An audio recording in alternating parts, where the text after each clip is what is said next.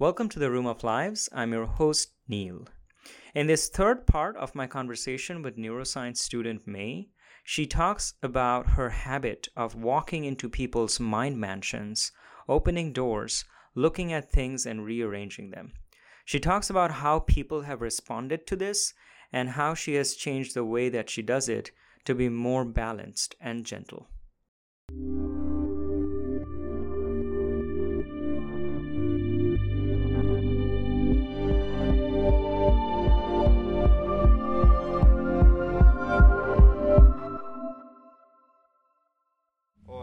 I, that's why I like people so much. I love sharing, and I love I love touching their little mind palaces and like roaming around inside. And I'm like, oh my god, I love what you've done the place. And then yeah, I love what you've done with the place. sometimes I, I, I had um I had a partner once call me like a bit of a, like a brain ninja. Brain ninja. She called me a brain ninja. Yes, because she was like, you you go you walk into people's little mansions and they don't even know that they've let you in sometimes and then you just start opening doors and you just you walk into rooms that they didn't know they had that they didn't know that were, you weren't allowed to go into. They were closed off. And you just walk in and you're just like observing the scenery. And you're yeah. just you're just you're loving it in them. And yeah. sometimes you're moving things yeah. that that they didn't ask you to move but you you're like oh i think this vase fits better here. And you know it was do people ever react negatively sometimes yes. And they don't know why sometimes um, like actually, she before we started dating, she like she found herself very like enticed and entranced interacting with me, but also I think she felt kind of afraid, um, and she didn't know why she felt afraid. And I think it was because she was a very um, private person. She liked to keep her things to herself, yeah. uh, and and I would walk in and I would figure things out that she didn't choose to show yeah. me. You know that weren't that weren't my right to know. And it's not like I was snooping into her life. Like I wasn't like I, I, think that this analogy could look negative very easily. It wasn't like I was like spying on her, reading yeah, her text. Yeah. Like it wasn't being manipulative, but it was just like when you're an insightful person. Yeah. Uh, I think you walk into a room and you start turning the lights on. You're like, yeah. what's over here? It's oh, like I'm just looking around. yeah. And she felt, in some ways, I think she felt uh, like invaded. Like she didn't, and she didn't recognize at first what was uncomfortable about it until you know maybe a month into us knowing each other she kind of put it to words. She was like, you know, I didn't, I didn't actually invite you into that room, and you, you started to know things about me that I didn't choose to tell you. Yeah. You know, you just figured them out, and and there's nothing wrong with that, but it, it scared me. You know, yeah. and it, it, it, feels dangerous because that means you have a lot of power yeah. over me. But you, she had a different upbringing, probably. oh, totally. She had to keep part of herself hidden. Absolutely. Because it was it was hard. Absolutely. Yeah. That was uh, th- the best relationship I've ever had. It was so generative for us both. Um, she is still one of the most important people to me to this day, and you know she wasn't she was willing to tell me that she something that I was doing hurt was hurting her, and she didn't know why, and she didn't blame me for it. But yeah. she was like, "This is hard," you know. And so I became a lot more careful about how I would walk into people's houses. Are you, know? you okay with people doing that? Like, uh, I let you? people in. I swing the door wide open. So there's never a situation where someone comes and walks into a room and it's like, "What's over here?" Shines a big light. Oh, oh there absolutely are. Um, there absolutely are times where people come it's in. It's still recording, right? Yeah. It is still recording. Yeah, yeah. yeah. Where you're like, "Uh oh, no, no, no." No. There, there are times where people walk in and I didn't invite them, and um, it's rare. Yeah. Uh, I usually don't mind when people walk in uninvited, but I feel like there are certain rooms that I keep private on purpose and uh, part of the reason that I'm so willing to let people in is it's like uh, it's like a magic trick. You know, I like do this and you don't see this other thing that I've done. You know, like I, I distract your vision, so you don't go searching for something under the surface because you think you're seeing already. Mm. And so there are like rooms in my mind that like if I one of the ways that I protect myself is by I'm so open and vulnerable generally that you think that there's nothing that I'm hiding, right? Like, and if I am hiding something, I just make sure never to walk you towards that room. And if I see you walking towards it, I, I lead you somewhere else new and interesting that I would rather you be. Yeah. You know? But there are some people with whom this is going to not work because they're going to start picking up. Sure. Absolutely. Okay. Yeah. I'm not. I'm not the most like yeah, yeah. emotionally I'm just trying. I'm just trying world, to get know? an understanding of the degree to which you're like really willing to be like completely. Yeah. Uh, I think I think I do have a bit of a curated vulnerability. Um, yeah. I think it, it benefits, right? Like I, I think yeah. Uh, I've always I've never minded to be an example for people. Um, and showcase my the things that I've learned and the ways that I've failed. Like it goes back to that unshakable confidence, right? Where like Yeah. I feel like if I give you something that I've done wrong, Yeah. it's unlikely that you can use it to hurt me. Yeah. Because I've already I'm already okay. Like I've already Yeah. I'm good. Um, and so a lot of the time, everyone needs something different. But sometimes when people feel stressed or they feel bad or, or nervous or whatever, what they want is like an example of someone that makes them feel like, oh, it wouldn't be so bad, you know? And so I'll often share the things that are hard for me or unique about me or important to me very openly because it makes people feel safe to do the same in return. Yeah. You know, you it's hard to be vulnerable if you feel like you're just giving away free information and like it feels like that person now has a lot of power over you. Yeah. And so if I give you lots of information about myself and I tell you a lot of things about, you know, what I've done or where I've been or what I care about or whatever, you feel familiar and you feel like you trust and you feel safe because you know that it's not a one-sided interaction, right? And so that you you feel more comfortable being vulnerable and being yourself. Yeah. Um, and this is a way that I like to live and lately in my life, a lot of people have been coming to me and telling me that it's very inspiring. That that that this feeling of living freely is infectious. You know, like they're like you're so unafraid to be the person that you are, and it makes me want to do that. Yeah. And I'm like, that's great. That is exactly what I want because I want to be the person that I am. Yeah. I hate masking. I hate having to pretend. I hate hierarchies. I hate I hate these organizations. I hate the, the titles, the bullshit. Like I'm just so over the the game. You know, playing the game. I'm like, I just want to be me. I spent 21 years pretending to be someone. You know, uh, building the suit of armor of, of being a boy. I was like, I'm going to be the best boy that I can be. No one will ever know. No one will ever find out that actually under the surface, I'm not a boy at all and there were lots of things like that where like I, I built up these personas that would protect me from anyone seeing in and seeing the true vulnerable stuff and and it was exhausting and so tiresome and i worked so so hard all the time to be the best version of what i thought i was supposed to be and I, I never could get there. Like you I could because it wasn't natural to me. And and no one can get to perfect you know like you you're beating yourself up for not being the perfect self and I was like that a lot. And so when I'm my my journey of transition has been this astoundingly freeing experience where like every time I step closer towards who I want to be and who I feel like I am I couldn't imagine going back. I couldn't imagine hiding those pieces of myself again. Um, and and and I've all, even before then I was also still very vulnerable as that boy. But again, there were like rooms that were hidden, like the trans room. The things that I knew about myself that were like what it's like to be trans. No one ever got in. No one was allowed to know. And like my whole identity was curated around hiding the fact that this room existed, uh, and making sure no one ever had any suspicion or any idea or whatever, you know. And that was something that felt like if people knew it, it would ruin me. It would ruin my whole life. They could. They would. It would. They would have so much power over me. So I never wanted them to know and uh, now it's mine. I've claimed it. I live in that room. Yeah. I bring people in all the time. I'm like, "What's up? This is actually my favorite room in my house." So- and if uh, some of them are like kind of confused, you're Yeah. like, hey, I'm like, that's kind of "Joe, fun. bro, just watch this." You won't believe this. I love it. I love it. I love it. I love it.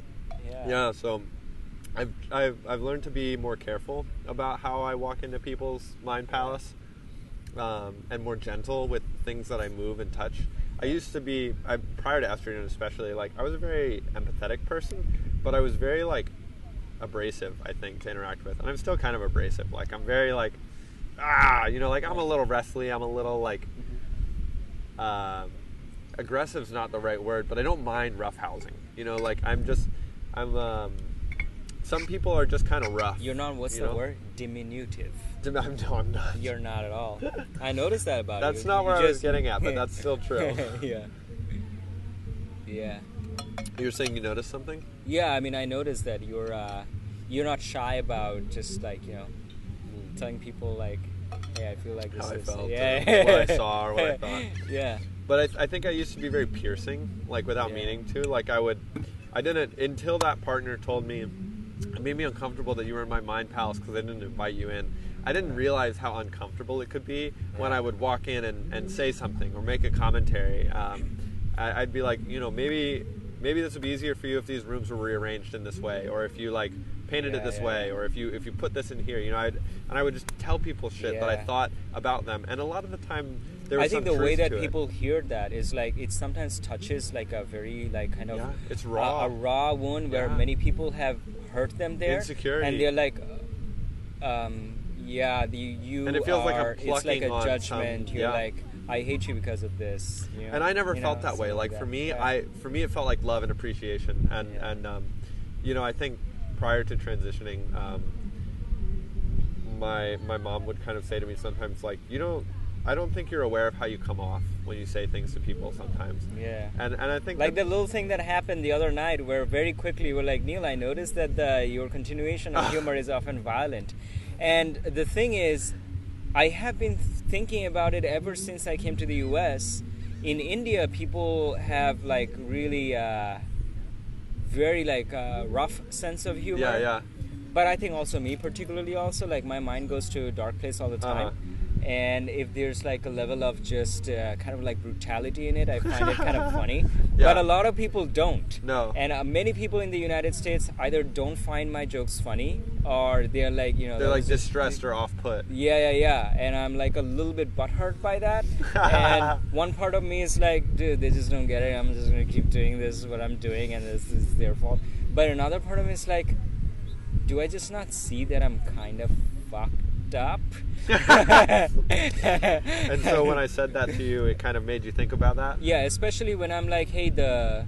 I'm not even. This joke is not pulling its own weight in the sense of being funny enough that it It justifies. justifies the darkness. So a lot of the time, I'm just like, hey, Oh. uh, this is just plain disturbing and For not even it, funny. yeah. And that's the part that makes me Oh. like That's what got you quite thinking. a bit. Yeah, So how did it make you feel when someone, you know, so we met yeah, two days ago, three days ago. yeah, How did it feel when someone that you hardly knew yeah. got at something that you had already thought about as something that like was uh, that maybe you had insecurity about or you felt like Yeah. set you apart from others? First of all, I found it very surprising because of how quickly you locked onto that pattern. and the fact that you said it like you knew that it was a consistent pattern, not Yeah. just a noisy fluctuation. and you just said it. You just like put your finger on something that I was like, oh fuck. and then it got me back to thinking. I was like, damn, I feel suddenly more naked and exposed. You see, you're like seen. yeah, because I'm like, oh, Mae verbalize this part, but she's probably picking up this That- that so might many not be the things like thing, all yeah. the time. Right. And I was like, oh no, what else have I? And, and but that it didn't go to the what else so much, Right. but it did start making me feel. Because I didn't actually feel like you were saying it just to make me feel bad. No, Otherwise. I would not even have texted you about it. It just Yeah. it just got me into a like kind of m- m- mode of introspection. Yeah. And I was like, you know, something that's true is like I like Mae, and I want Mae to like me. Yes. And I wonder if there's a part of this, which you know, like you said, the holding tightly, holding, Holding lightly, plus. yes. I'm not going to try and change myself just because I want Mae to like me. Right. But if this is a general phenomenon where I'm making needlessly violent statements and it's just making everything worse and not making anyone feel like any funnier Yeah. about the world, then I was like, did Mae verbalize this because it just reached her threshold of like, come on, Neil, like, you know, are, are people suffering through my jokes? And Yeah. So I went into this whole thought You tunnel. spun a bit about it. And I was like, I think I just want to tell her how I'm feeling Sure. right now because it might make for. First of all, it helped me stop thinking about it. to let it let it out. Yeah, So I'm- just to just to Yeah. keep everyone else aware, like after I said this to you, I, I it was just kind of like an offhand comment, and you took it. I didn't I didn't recognize that it had stuck for you, and we were just out on the beach. But then um, after everyone went home, we watched the you- lunar eclipse. We yeah, we watched the whole blood moon.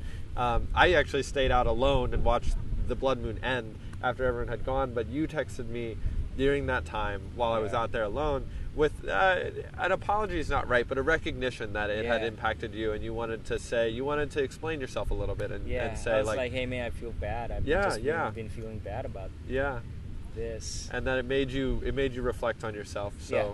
so anyways, you can continue with what you were saying. Not much more to say about it, but I really kind of felt like at that point, the right thing for me to, because I've, this is this is kind of like a closely guarded part of me that I'm kind of Yes. defensive about. Yes. And I feel that in this particular case, I'm close enough to feeling like it's safe for me to, To share. acknowledge that Yes. this is how I'm feeling. Absolutely. That I wanted to take that chance and say, hey, Neil, you have never gotten across this point of just feeling bad about it and actually expressing it. And I feel like if I express it, then from this point on, whenever this comes up, I'm going to be on like a slightly, Slightly more farther. advanced stage. Yeah, yeah, yeah. You know? no, that's exactly the case, right? Like you've pushed your boundary of what's comfortable and what you're used to. Yeah. And and you feel I mean, it sounds like and I hope this is the case that you felt like I was a safe person. Yeah. That like even though it did feel a little bit like a critique, that you could you could you could engage about it with me Yeah, and yeah, you yeah. could you could you would be held lightly and comfortingly and cared for in that engagement. yeah, yeah, Yeah.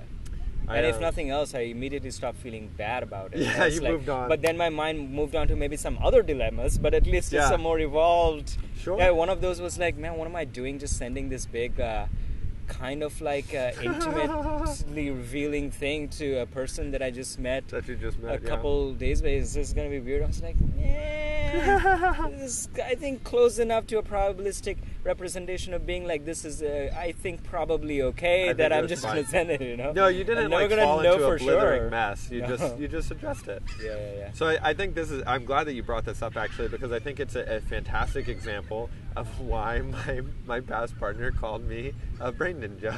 Yeah. Because it's just like it, it was so sudden for you, Yeah. and and it, it caused all of this motion inside of you, right? Yeah. And I hope that most of that motion turns out to be positive.